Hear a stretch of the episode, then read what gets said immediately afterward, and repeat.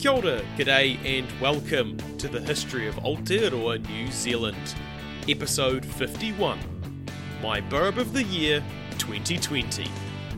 This podcast is supported by our amazing patrons.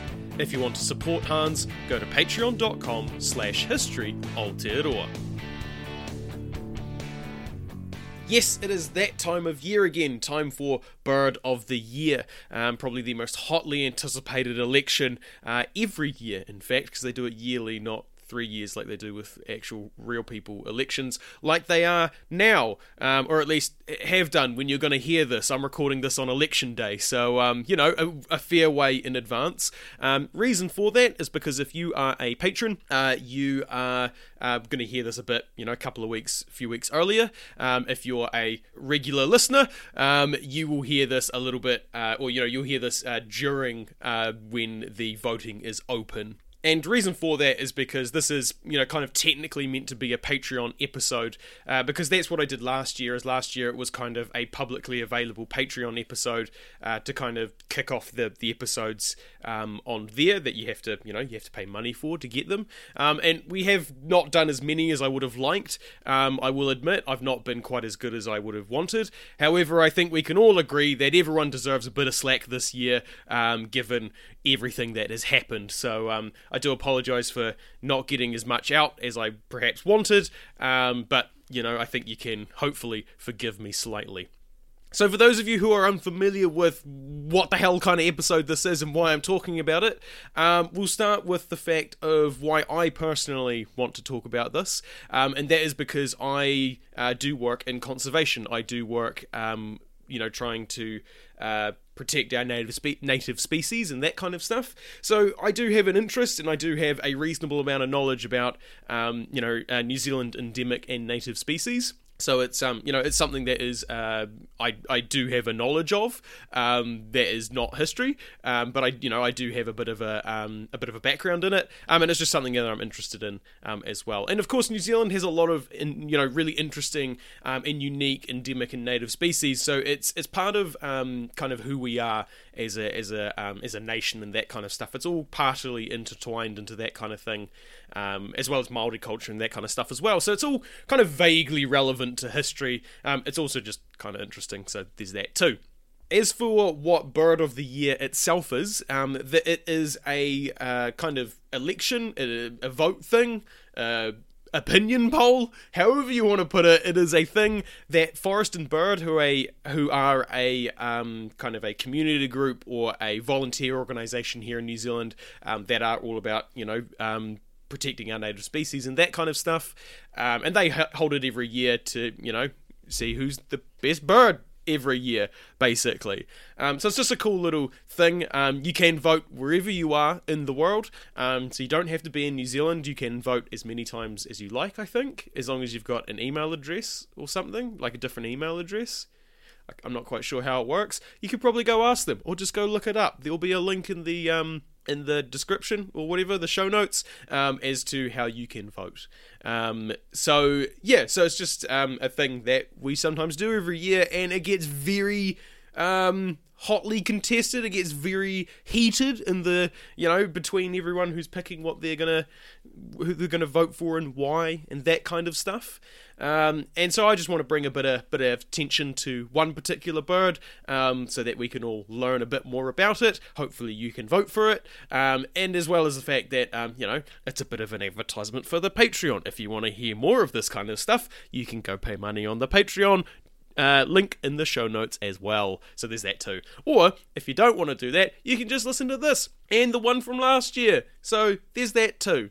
And the other thing we should probably uh, mention, if you haven't figured it out already, is that this is going to be a bit more of an informal sort of episode. It's obviously not me reading off a script, which is what I normally do, um, and it stops me from going on tangents and um, you know saying words weird and, and, and, all that kind of stuff. So um, so it will be a bit more informal. There will be some ums and ahs, as you've already heard.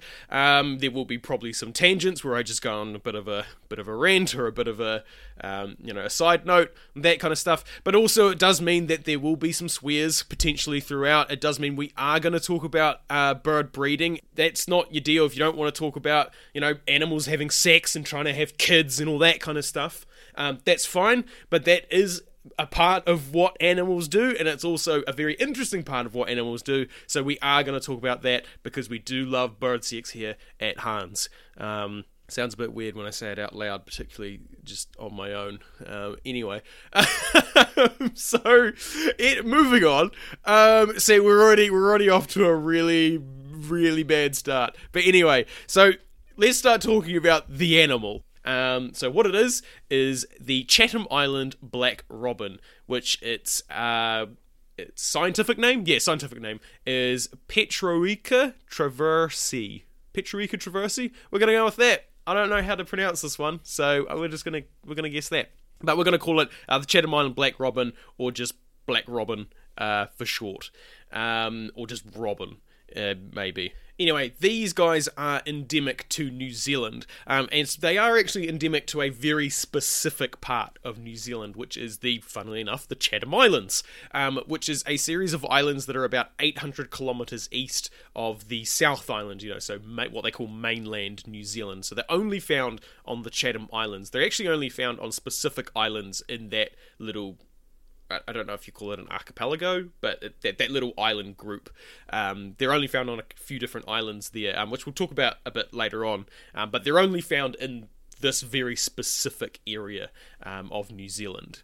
Um, and so the other thing you're probably wondering is why did I choose the Chatham Island Black Robin, apart from all the cool, interesting facts that we're going to talk about? And that's because the Chatham Island Black Robin um, is New Zealand's conservation story. It is the conservation story. It is anyone who works in conservation or anyone who is even remotely interested in New Zealand conservation knows the story of the Chatham Island black robin. It is our most famous conservation story of bringing a species back from the brink, like the literal brink. Um, it is. It's. It's just so famous. Like even people overseas know this story. It, it is it is that famous, um, and it's kind of one of the reasons why. Um, you know, you some you will sometimes, or at least if you're in the business of conservation and that kind of stuff, you will sometimes hear um, when people go overseas or when New Zealanders go overseas to do conservation work and um, species recovery and that kind of stuff, you know, they'll say, "Oh, you know, uh, where you from?" or whatever. And they go, "I'm from New Zealand," and they go, "Oh, wow!" Like, whoa! Like, it's a real big deal that they're from New Zealand and that they work in conservation. Like, it gives you, you know, like it kind of gives you a ear of authenticity and like I guess respect or, or something. Like you're immediately already kind of better than perhaps what they initially thought, in the sense that like it, you know if you're if you're like a I don't even know what comparison this would be. I guess like if you're Russian and you make vodka, like it's immediately assumed that your vodka is better, or if you're like I don't know, um, if you're French, you're better at like I, I don't know, loving or something. Like you get what I mean, right? Like you're immediately you're immediately uh just you know like people think you're a lot better and just a lot higher of you in that regard because New Zealand has, you know, some really great stories and some really great, um, you know, experience and uh, track record of species recovery and that kind of stuff. The other kind of major one, obviously, being the kakapo. Um, but yeah, this one is, you know, the, the other really, really big one so that's why I kind of chose it, because I want to tell that story. Um, so there is gonna um, there is gonna be a bit of history in this, actually. So it's not fully unrelated. Um, you know, there is going to be a little bit of history in this. Um, but before we get to all of that sort of stuff, we do have a bit of a process that we go through. There's some points that we're going to hit, um, which is what we normally do in these episodes. And the first thing that we normally touch on is the NZTCS, which is the New Zealand Threat Classification System, um, because of course, basically everything in New Zealand Zealand that is native or endemic uh, is s- some degree of endangered um, or, or, thereabouts. Um, so that system is basically just a way to classify how endangered something is um, from, you know, not threatened at all to vulnerable to um, nationally um, nationally critical um, or anything like that. So it's it's meant to be a way to kind of give a general idea of how well a species is doing, or how close a species is to extinction, or how not close they are to extinction. Um, so the Chatham Island black robin is nationally critical, which is on its own doesn't really sound doesn't really make any, you know, probably doesn't mean anything. Um, but it sounds kind of bad, and that's because it is pretty bad. It is one step above extinct. So, you know, it's it's the lowest rung on the list, just above extinct. So it's uh, it's not doing super well in the kind of grand scheme of things. But as we'll see, you know, there's a lot of effort being put into them. Uh, they're certainly a lot better than what they used to be. So, um, so you know, it, it, although that is really bad, um, it is also in a sense really good. So yeah, but we'll get to that um, as I said later. Um, but of course, you probably want to know what they look like um, because you know that you just know that they're a small black robin or i'm guessing you think they're a small black robin because that's what robins are like.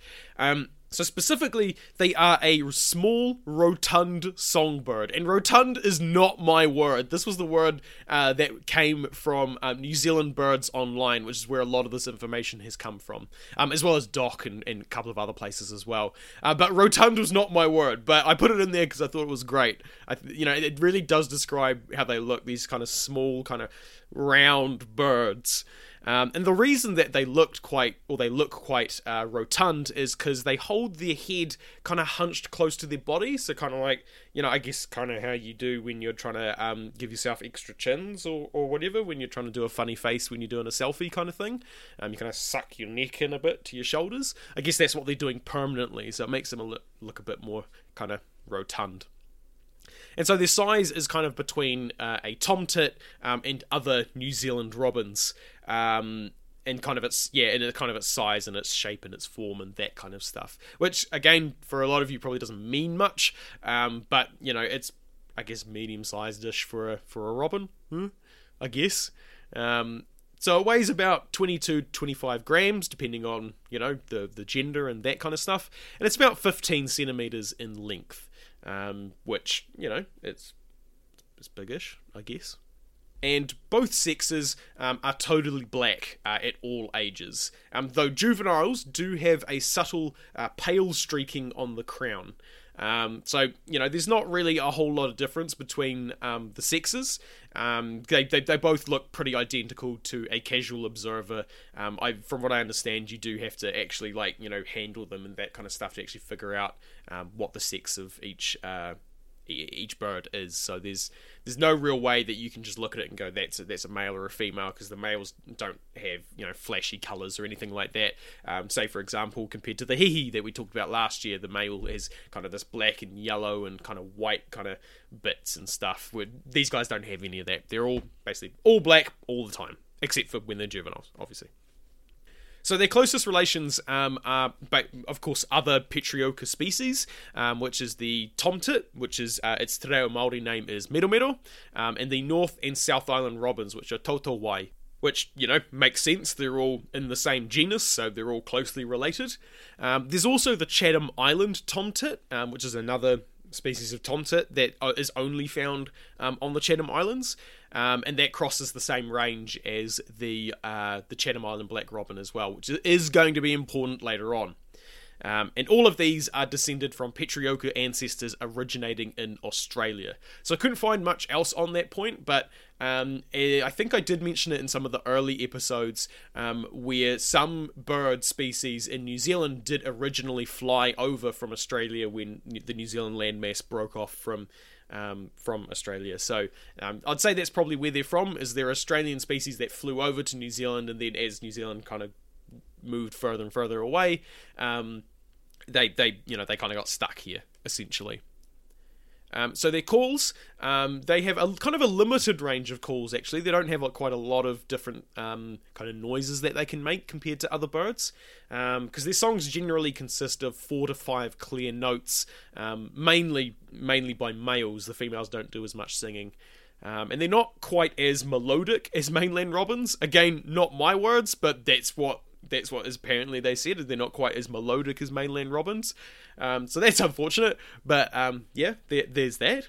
Um, and both species, sorry, both sexes um, give a simple downscale call, uh, potentially as a territorial act, you know, to try and, um, you know, stop, you know, or basically try and uh, stop other individuals from getting into their territory and, and t- you know telling them, hey, this is this is my area, get out, kind of thing. Um, and a single high pitched note uh, may indicate alarm or aggression. But that's all well and good, telling telling you what they sound like. Uh, but you know, you you want to hear them, right? This is an audio medium. You want to be able to hear them. Um, so here is a couple of calls um, taken from New Zealand Birds Online.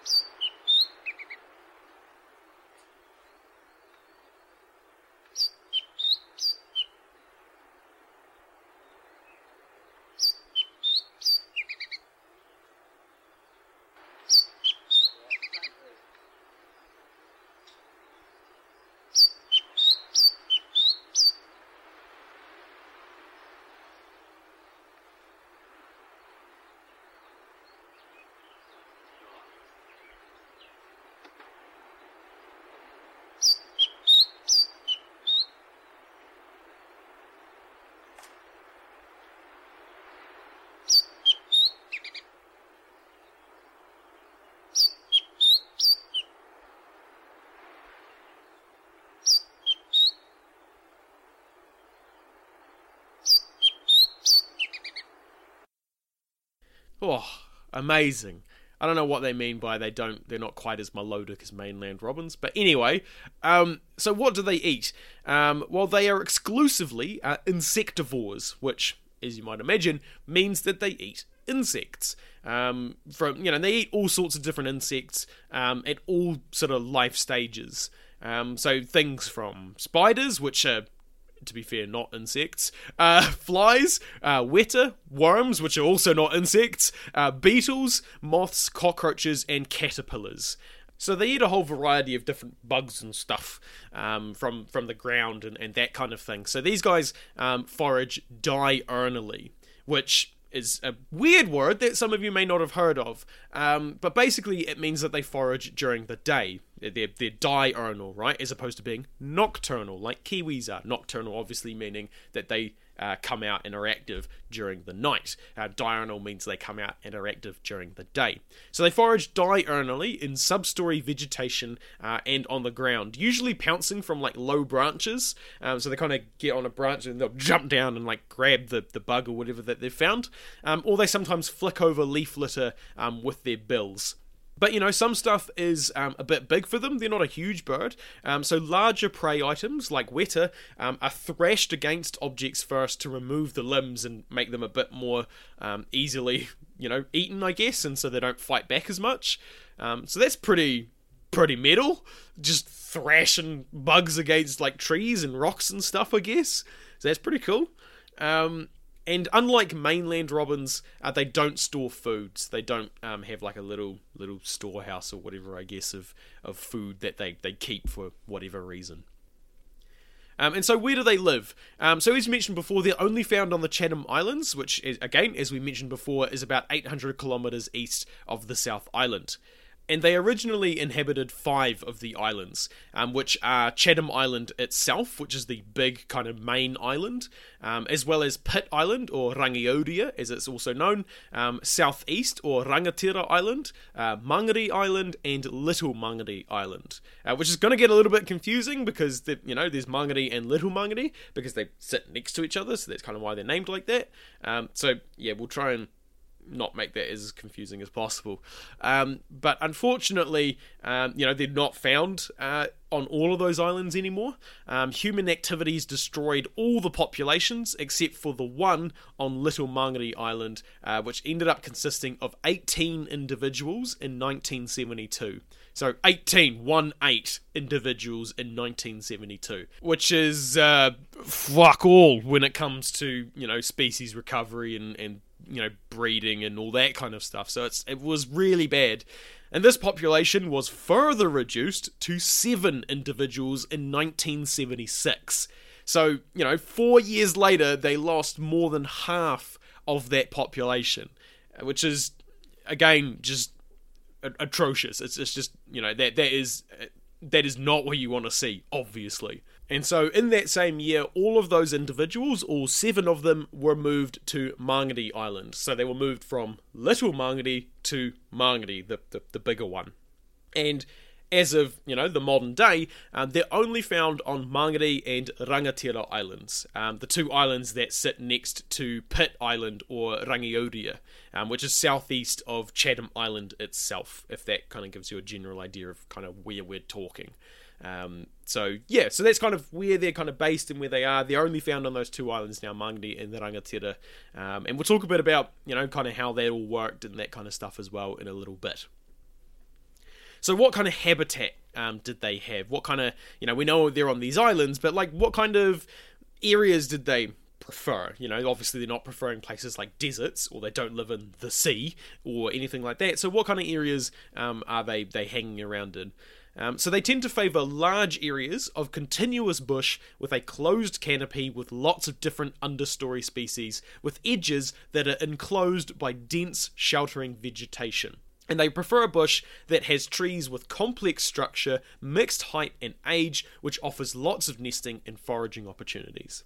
So there's a lot of big words there and there's a lot of really technical shit in there. What does that all mean? Basically, it means that they're needy. They need lots of you know they need lots of complex and different things they need a very specific area they need specifically quite well developed bush which is obviously hard to come by because well developed bush takes years to grow um, so you know they're actually pretty they require quite a bit. They're quite a needy species in that regard. Um, so habitat is actually quite a difficult thing to, to come by uh, for them because they, they really need those you know variations and complexity and and that kind of stuff and where they live and a lot of shelter and that kind of thing as well because these are very windswept islands um, on top of all that. So you know they need quite a thick about amount of shelter um, to block those um, you know those winds from getting into their nests and that kind of stuff and so we talked a little bit about population before, um, but in terms of what their population is looking like now, um, there was a census done before the breeding season in October of 2011 um, that counted 281 birds. Uh, Mangere Island had 47, and there were at least 234 adults uh, that were on Rangatira Island. So that's 234 on Rangatira, 47 on Mangere, you know, r- roughly. Um, the pop- population probably stands at around 300 individuals, give or take. It does fluctuate, you know, seasonally based on various factors. So, you know, they're probably sitting at, you know, probably just under 300 individuals um, at any given point, um, which is still pretty shit. Um, again, in the grand scheme of things, that's still really bad. Um, but, you know, up from seven, that's pretty good. so you know, so it, it, silver linings and all that, but it is, um, you know, it is not. They're not out of the woods by any stretch of the imagination. Um, so yeah, so there is still a lot of work to do, um, and there are some things that are really hindering them as well that we'll talk about in a bit. Um, as to kind of what is going to make it difficult and what has made it difficult um, to bring this species back to a point where you know they don't have to be as quite intensely managed. And so, how does the breeding work? Here we go, here's the bird sex. Um, unfortunately, it's not quite as interesting as the hihi from last year, um, but these guys um, are interesting in that they are monogamous and that they may mate for life. Um, again, which is another point that's going to be important in a second. Um, and they will often return to the same breeding site um, as well, which is kind of neat. Um, and they breed annually in spring and summer, so around about this time of year if you're listening to this at time of release. Um, and they have these kind of cup like nests that are built in tree cavities or dense vines, usually about two meters from the ground, which is really good that they're all the way up there. It means that they're just a little bit less likely to be hit by, you know, mice and, and that kind of, you know, and rats and, and that kind of thing because, you know, they have to climb up the trees and that means that, you know, if they have to, if the rat has to do more effort to get up the tree, they're, they're just that little bit less likely to actually get up there and get into the nest. But of course, they do you know forage and feed on the ground um, as we talked about before. So that is you know a disadvantage there um, because then the bird is right there and the rat can just go straight for them. Um, but at least in this case their their nests are quite high up. So it means that rats are potentially less likely to get at them. But you know don't take that to mean that rats never will attack their nests. Absolutely. Rats are very capable of climbing. They absolutely will have a go at them And so they have uh, clutches of about two two eggs or thereabouts. You know, it depends on the, the year and you know various factors, fecundity, all that kind of stuff. But basically, they have on average about two eggs um, every clutch. Um, and only the female incubates the eggs. Um, so only the female sits on them, um, but both sexes care for the young. So basically, the, the male kind of just buggers off um, during the bit where the female has to sit on the eggs. He doesn't want to be, he's not interested in that. Um, but as soon as, you know, the kids, you know, come out of the egg, he's like, oh yeah, better, you know, better come back and, you know, help out the missus or whatever. So, you know, they do, um, they do raise the young together. And pairs are capable of raising two clutches per season. They do have that ability, um, but they usually don't. They usually only raise uh, one. Um, so potentially that's in case they lose uh, one of the clutches. You know, then they they do have the ability to um, you know raise another one to at least give them that. You know, at least it means that they've raised some young and they've actually bred and that kind of stuff. Um, if they do lose one clutch, potentially, I'm not sure. And once a clutch is raised to adulthood, uh, they'll usually be kicked out of the territory, uh, but they do tend to have a long parental investment in a few offspring, which is typical of related birds. Basically, what that means um, is that they tend to. Uh, or there's this there's this kind of uh, idea of like kind of parental investment where um, uh, you've kind of got two extreme ends of the scale where um, on one end you've got uh, parents that give birth to the child and then just leave them. They they do nothing. Um, you know, they, they they pop them out and then just go right, man, you're on your own. Uh, don't want anything to do with you. See you later. Um, on the other end of the spectrum, uh, you also have uh, species that uh, have a lot of parental investment. In, in the case of the of the black robin here, where they um, put a lot of time and a lot of effort into um, into their young to ensure that they grow up and then are capable of defending themselves and foraging for themselves and, and that kind of stuff when they eventually leave the in this case the nest.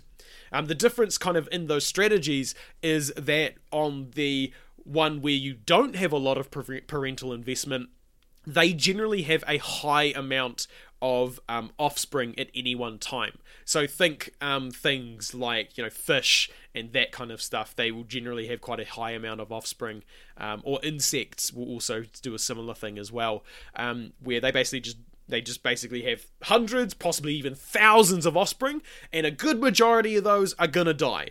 Um, but it doesn't matter because the the ones you know there will be ones that do survive. Um, but it means that yeah, you don't have to put a lot of effort into all of those offspring because you've basically hedged your bets, right? If you've got a hundred, um, you know, you've got a hundred uh, uh, babies, um, chances are, you know, ten of them are probably going to survive, and that's good. Um, you know, with no effort from you. Um, and then you know, and that strategy works. Um, whereas the other strategy generally involves fewer offspring. So you know, you, sometimes even just one. Uh, swans are quite capable, uh, quite uh, famous, sorry, for that as well, where they um, only tend to have one or two, um, you know, uh, offspring kind of every season. Um, but they put a lot of parental investment in that. Same with the black robin. They only get two eggs, roughly, and they put a high amount of investment into those two eggs uh, to ensure you know that they do survive all the way through to uh, adulthood so that they can fend for themselves and, and feed themselves and all that kind of stuff. And although you do find a- animals at both of those ends um, but you know you find more often than not um, you know most kind of sit somewhere kind of in the middle-ish leaning one way or the other um, to those to those strategies um, so yeah, so for the Black Robin, they tend to lean a bit more heavily onto the you know fewer offspring but higher parental uh, investment.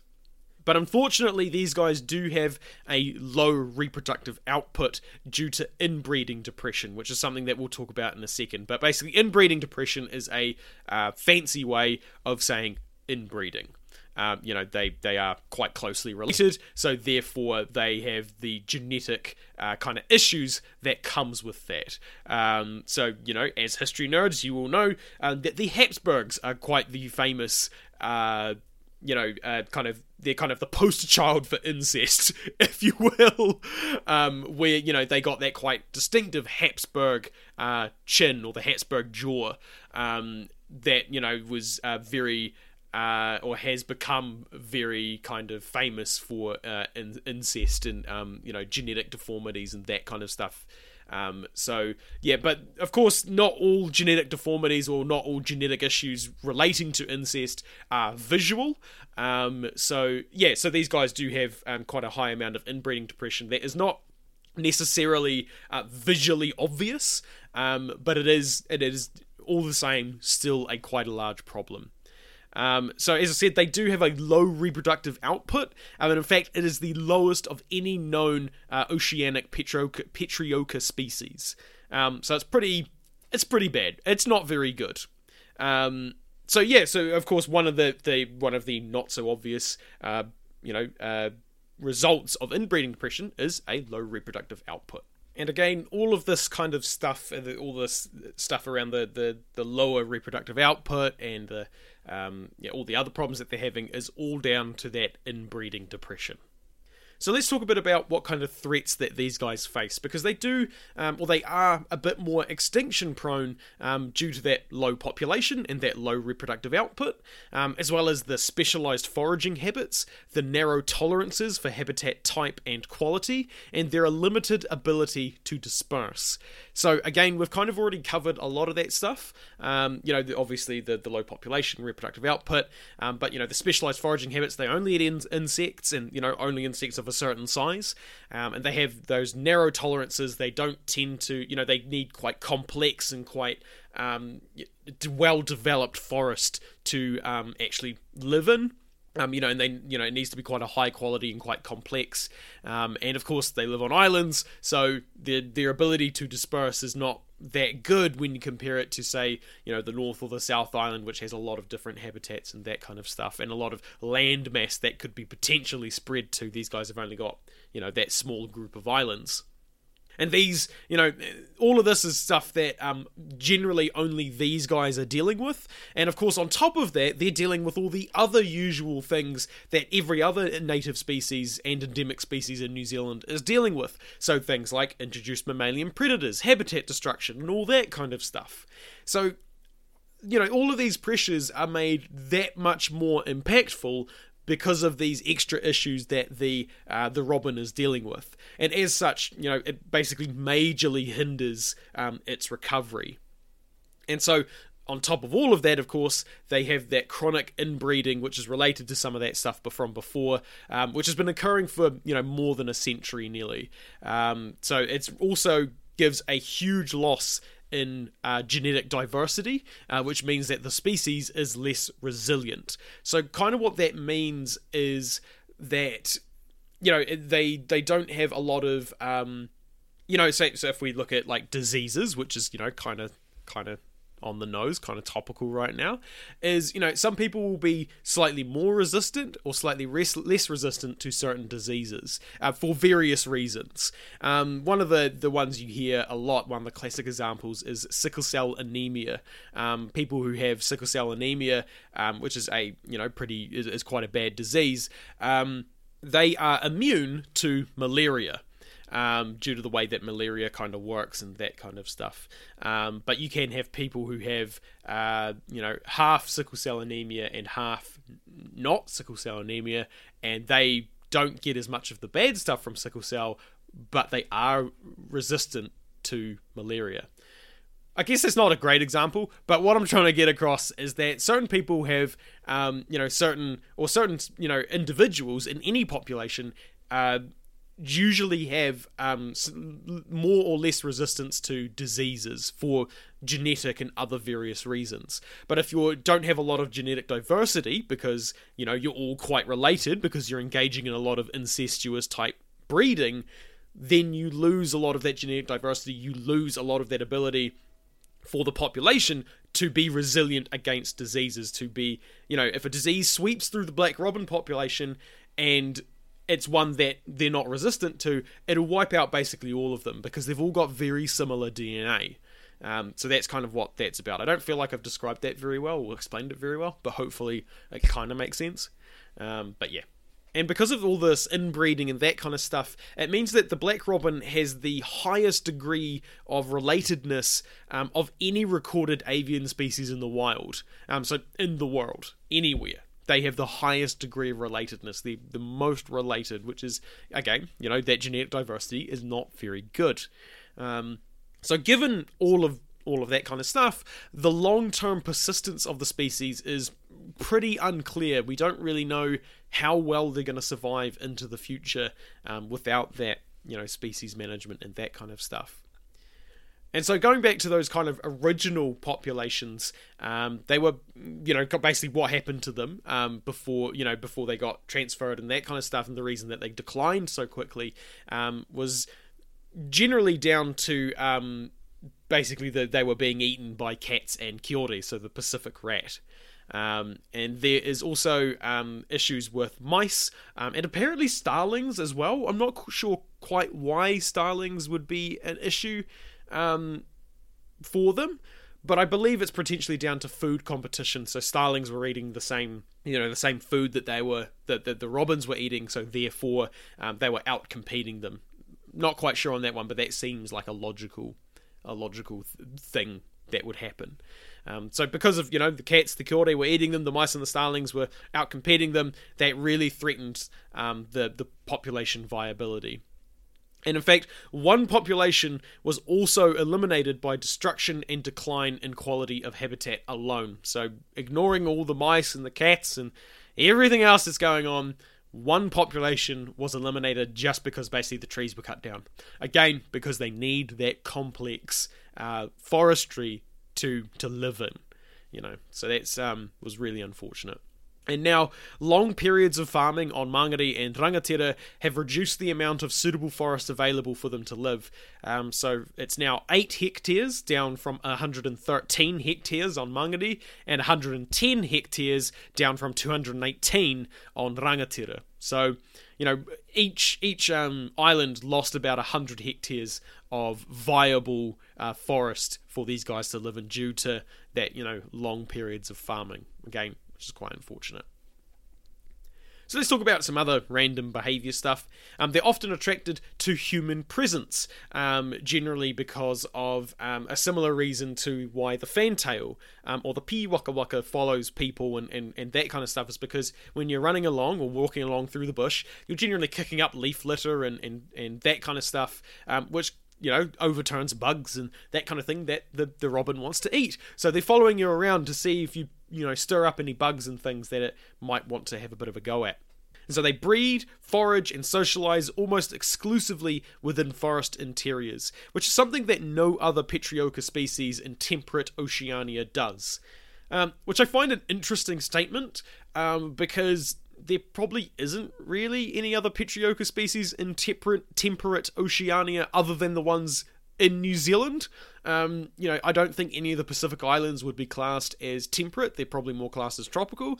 So, find that an interesting statement, but it basically means that no other Petroica species in New Zealand uh, do, you know, that basically breed, forage, and socialize in those forest interiors and they tend to be pretty reluctant to venture out from the forest and they don't breed well in fragmented bush basically if there's you know you've got an area of bush and then to get to the next bush there is like a you know a farm or an area of open plain or in this case the sea you know, because it's a bunch of islands. So, yeah. So, barriers and things that fracture the forest, um, including things like grass and open sea, um, you know, really make this a lot more difficult. This means that colonization of detached habitat is slow to occur. So, you should probably stress that using the word colonizing and colonization in a uh, zoological context is different to that of a historical context. It doesn't have a lot of those negative connotations and, and that kind of stuff, because basically what it means, the birds are going to another area and establishing a population in another area, which is effectively what colonization is when you strip away most of everything else that's associated with it. It means one group leaving a population to start another population in another place, is effectively what that means.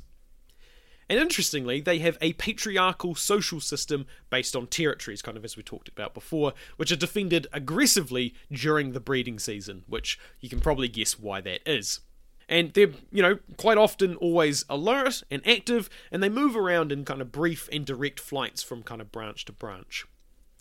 In terms of how long they live, uh, males tend to live about 4.2 years on average, and the females live about 3.7 years on average. But a very small number of either sex can reach ages of up to 14 years, with old age considered to be about 11 years. So they does sound like that they can live for 10 years longer than their average life cycle or their average lifespan. Um, but I find this uh, I find this particular statistic a bit dubious because that is potentially based off a single individual, um, a very important individual that we're going to talk about in a second. But that se- that doesn't seem to be potentially based on a wide amount of animals or a wide amount of robins actually living to that age. Um, so I'm not really sure as to whether that's an actual statistic that they've found that there, it, it does it does occasionally happen, or whether it was just this one freak bird that just tended to live for a really long time.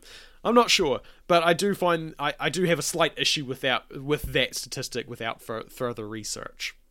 Talking of research, let's talk about their research and recovery. And as I said before, this is obviously the this is the big thing. This is the the really big story about uh, robins and or black robins and, and and like everything about them. Like this is the thing that everyone knows about what they are. So, as we mentioned before, after the population was moved to Mangere in 1976, uh, two more birds had died sometime in the next four years. And of all the birds that were left, none of them had bred. But there was one breeding pair. And that's the important part. There was one breeding pair because, again, remember, these guys are monogamous and occasionally do mate for life. So that was really important.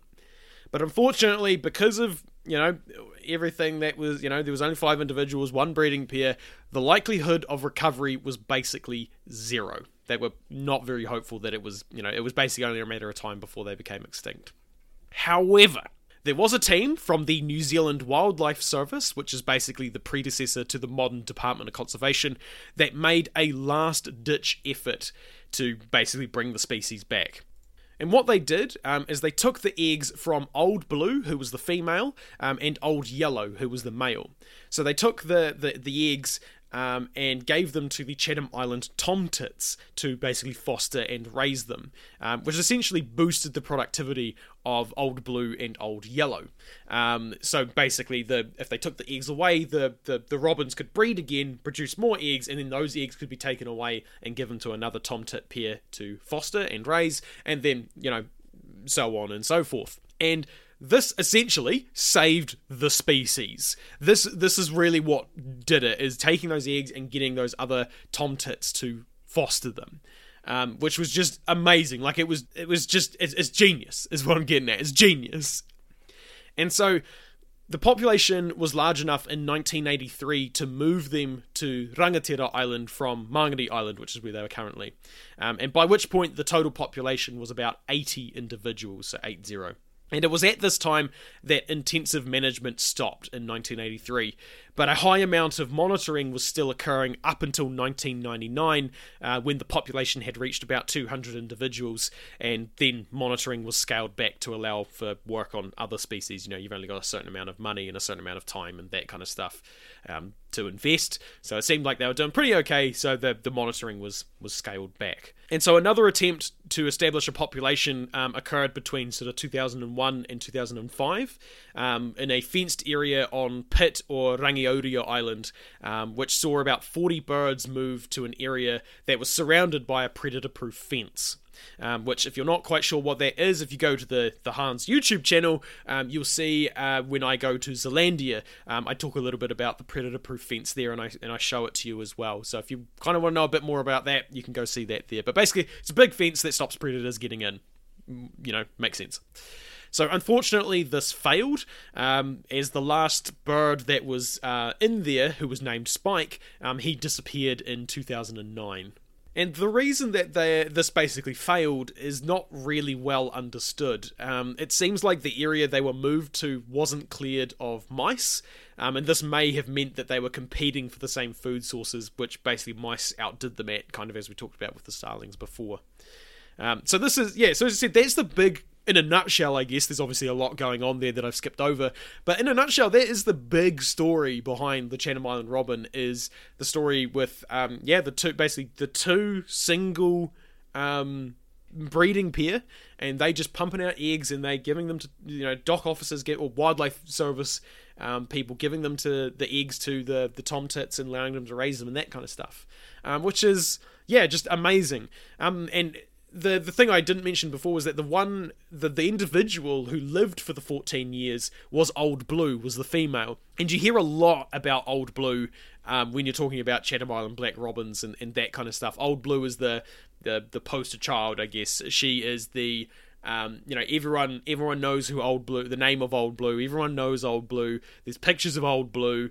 There's um, you know Old Blue is the you know the the Mary you know when it you know married to the Jesus of um you know of the of Robins right? She gives birth to the saviors of the species or whatever even though she is kind of the savior of the species but you get what I mean.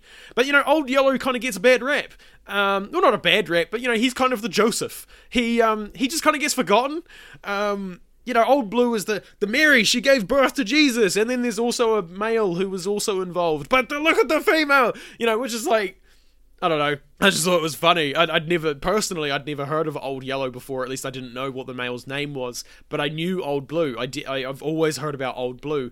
So I don't know. Um, I kind of, I kind of, I feel kind of feel bad for Old Yellow. You know, he's out there doing doing work too and, and you know he's not he's not getting the recognition recognition he deserves. So you know, not trying to disparage Old Blue. You know, Old Blue, you know, double thumbs up, bloody good on you, um, solid effort. But Old Yellow, I think you you need some recognition as well. So Paki Paki to to Old Yellow and Old Blue for really putting in the work of shagging each other to bring back a species. Bloody bloody good on you.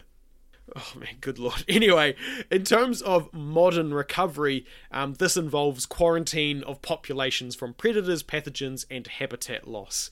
Um, so just like if you're reading, listening to this at time of release, just like what some of you are doing now, um, you're quarant, you know, they're quarantined from you know things being brought in, and in terms of like you know mice and rats and stoats, as well as you know diseases and all that kind of stuff. It just so happens that their quarantine involves a entire island as opposed to just your house, you know?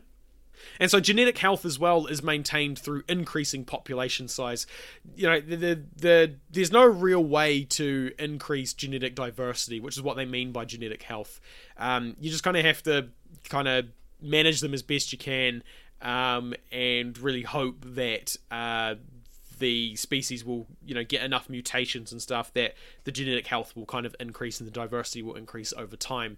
It's easier to do that with Kakapo because there was a very small population to start with, and they manage that population of who breeds with who to ensure that the diversity still is maintained.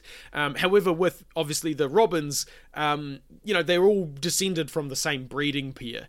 Um, so there's not as much you can do about that because you don't have, say, 10 individuals that you can you know swap around and breed with you know each other at various times and all that kind of stuff to ensure that that you know uh, people who are too closely related or, or, birds that are too closely related aren't mating with each other. You can't really do that with the with the robins because they're they're all descended from the same pair, so they're a bit shafted in that regard. But they basically just need to increase population size, and that'll help with keeping that genetic health and diversity.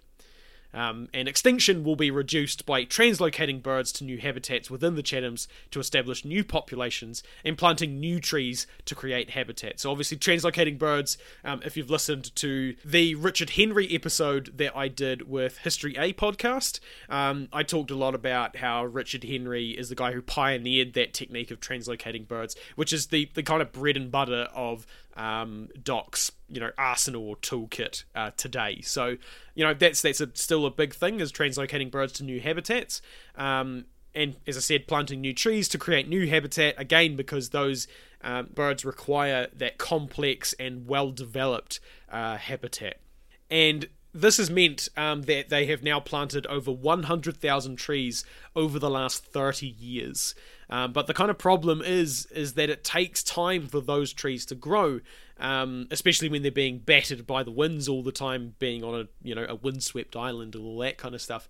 And again, they need that complex forest, they need that well developed forest. So it's not like they can just plant some trees and there there they go. They have to wait for those trees to grow, and that just takes a really long time as well as, of course, um, what also helps is the strict biosecurity regulations that DOC has in place um, around the islands. Um, I wasn't able to find what those specific regulations are, uh, but based on my past experience, it'll be things like no boat landings. You've got to check all your bags for uh, seeds and, and mice and rats and all that kind of stuff. Um, you know, which which does happen. People do, um, you know, find things in their bags and that kind of stuff. I actually had the the ranger who was on Matiu Somes Island when I went out there. He said um, somebody had brought in a brand new sleeping bag. Um, you know, they like literally just bought it that day from like Kathmandu or whatever. Kathmandu is a, is a shop in New Zealand. I don't know if that's the same as everywhere else, but it's a it's a hiking shop basically or an outdoors shop. Anyway, they brought this brand new uh, new uh, sleeping bag, and the the person refused to to open it up um, and, and basically tip it out, which is what you have to do. You have to empty your bag, tip everything out, and just make sure that there's nothing in it, or there's no rats or mice or, or anything else that they don't want, or seeds of, of exotic plants. And she didn't want to do it, and the ranger was like, "Look, just just humor me, just pull it out, just look, just pull everything out, just let me see, and we'll be good." So she did that, and they found like two mice in there who had gnawed their way or crawled their way into it in the shop. So you never know what may happen. But yeah, so that's probably the kind of things that they're doing is, you know, no boat, boat landings. You've got to check all your bags. Um, you've got to scrub your feet um, of any dirt or seeds or anything like that, um, which is all very typical stuff of predator free um, islands um, around the country. And so monitoring of populations is also still done, even though it was scaled back. Um, and it used to indicate that uh, population was declining for some reason, but they couldn't really figure out why. Um, and it seems that they may have not been sampling enough. Um, so instead, um, one of the ways they, they increased their sampling was to present uh, mealworms to the robins to get them to come to them um, when they when the people walked into their territory, uh, which obviously makes it easier. If the robin comes to you, it's easy to count them. You can just see them, see their bands on their legs, and go, "Yep, that's that one. That's that one. Cool." However, this method is quite labor intensive. You know, you actually got to go out there and you know present the mealworms and wait for them to come to you and stuff. And I'm guessing there's like repeats of the same birds coming to grab mealworms off you again and again. So you know it is quite labor intensive, and it apparently takes a few years before the population will actually trust humans enough to actually take the handouts. Um, so it's not something that you can just go out and do kind of on a whim. It is something that does require um, quite a bit of um, investment in time and um, you know quite a bit of willpower and, and of course money to do. Because you know you've got to get people out there and you know unless you're using volunteers you've got to pay them. And, and you got to regardless of whether you're using volunteers or paid personnel you have to feed them um, and house them and all that kind of stuff as well. So it does, you know we don't like talking about money but you know money is a factor when it comes to things like this. Um, and that's pretty much all the information I've got for this roughly hour long episode about the Chatham Island Black Robin. Um, so the Black Robin, of course, does have a recovery plan, which can be found on DOC's website, but I'll also put um, a link to that in the show notes as well, if you'd like to, if you're a huge nerd and you want to read that. Um, it's all pretty, you know, the sort, sort of stuff you would expect from a recovery program. Um, so yeah, so that's pretty much it. Um, so hopefully uh, you will give the Chatham Island Black Robin um, your vote this year um, when it comes to the uh, Bird of the Year award. Um, I think it's a really interesting animal. It's obviously got a great story behind it, um, and it's extremely endangered.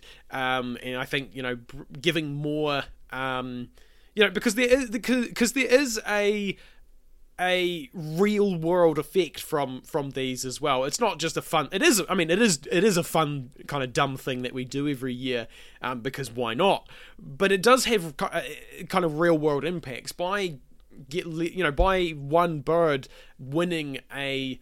Uh, winning the, the the bird of the year award, it does increase their exposure and it does increase um, you know, the amount of donations that people may get towards their recovery and that kind of thing. So, you know, it does it does have a real world uh, impact, um, even if it is just minor, in that it gives more exposure, and then people want to you know try and save them a bit more and that kind of stuff.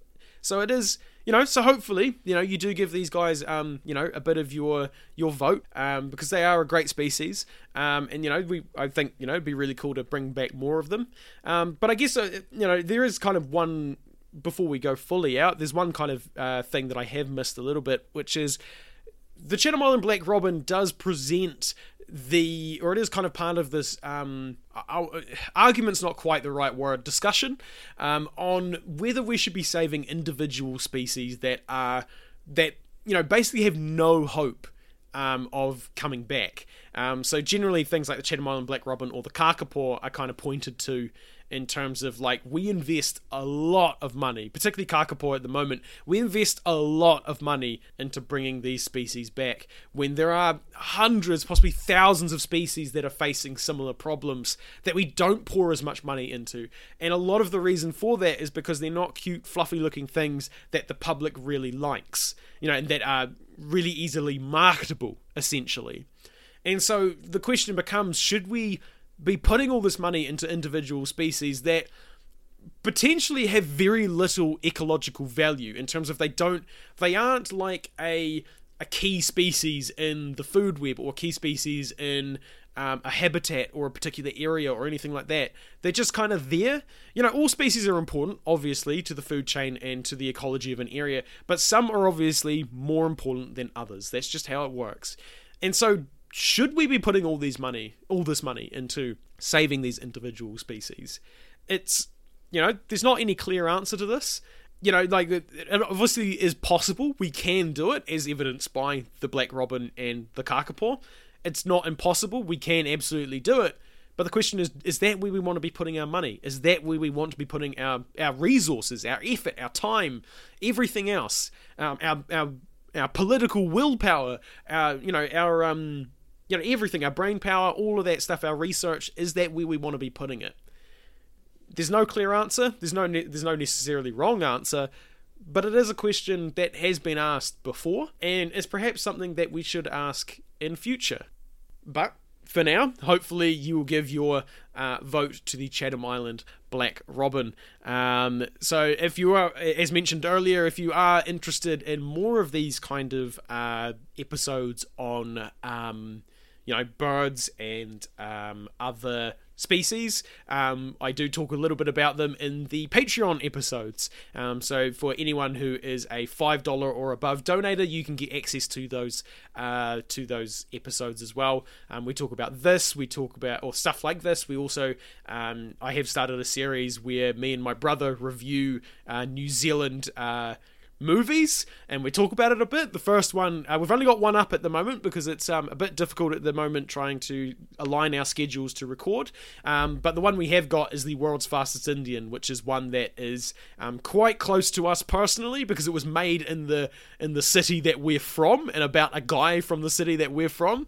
And we just fucking rip it to shreds, which is uh, not probably not the greatest look, but you know we do do that and we and I do have things planned down the line as well. Um, eventually, I'm hoping to do one on the kind of geography of New Zealand because um, it has been requested in the past, and I do realise that some of you, when I talk about places like Taranaki, Golden Bay, uh, the Ureweras, and that kind of stuff, you probably don't know where those are. Um, it probably doesn't mean much to you if you're not from New Zealand. So, um, just doing a bit of a, um, you know, look, here's where this is, here's where this is, and, and this is kind of where everything kind of looks, and here's where the main population centres are, and how many people live there, and whatever else I can kind of think of. But just kind of generally an idea of what each area is, kind of where each area is, where the major stuff is, and other random bits and bobs, just so you kind of have a general overview of where stuff is because of course as we go further into um, or at least when europeans turn up and start settling and that kind of stuff um, you know the, the, the, city names are going to start cropping up as well and it's going to come uh, a bit more important to, to know those sorts of areas and kind of vaguely where those areas are especially when we start talking about wars and, and, and troop movements and, and that kind of stuff uh, as well. So if you are interested in uh, donating to the podcast either because you want to get access to other stuff that I do, um, or just other, you just want to donate to the podcast because you're a good person and you just want to support um, what HANZ is about, um, please do so. There will be a link in the show notes to it as well. But with that, I think we will cut off this extremely long episode um, and leave it there. So, as always, hari tu atu, hoki tu mai. See you next time.